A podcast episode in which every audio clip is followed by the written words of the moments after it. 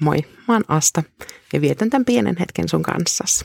Jumala haluaa rohkaista just sua. Onko raamatuskohtia, jotka sun on vaikea ymmärtää? Mulle yksi niistä on se, kun Jumala käski Abrahamin uhrata poikansa Iisak. Jos kertomus on sulle tuttu, niin sä tiedät, ettei siinä lopulta käynyt niin.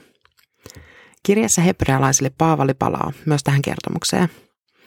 Eli hebrealaiskirja luku 11, jakeet 17-19. Usko sai Abrahamin tuomaan Iisakin uhriksi, kun hänet pantiin koetteelle. Hän oli valmis uhraamaan ainoan poikansa, vaikka oli saanut lupaukset, vaikka hänelle oli sanottu, Iisakin jälkeläisiä sanotaan sinun lapsiksesi. Hän päätteli, että Jumala kykenee jopa herättämään kuolleen, ja niin hän saisi poikansa takaisin, ylösnousemuksen ennusmerkkinä. Tämä palaa jälleen Jumalan kykeneväisyyteen. Abrahamin luottamus Jumalaan on ihan mieletön – mun luottamukseni on paljon heikompi. Ja luultavasti, jos mä olisin ollut tuossa Abrahamin tilalla, niin lopputulos olisi ollut hyvin erilainen. Mutta Abraham luotti Jumalaan ja oli myös valmis tekemään ihan kaikkeensa näyttääkseen sen. Jumala oli aidosti hänelle kaikkein tärkein, jopa tärkeämpi kuin kauan kaivattu ja vihdoin hänelle annettu poika. Tuossa hebrealaiskirjan kohdassa sanotaan, hän, eli siis Abraham, päätteli, että Jumala kykenee jopa herättämään kuolleen. Hän oitti tunteet ja riippu tosiasioissa. Jumala oli luvannut Abrahamille, että nimenomaan Iisak on se, josta lähtee se jälkeläisten meri, minkä Jumala oli Abrahamille luvannut.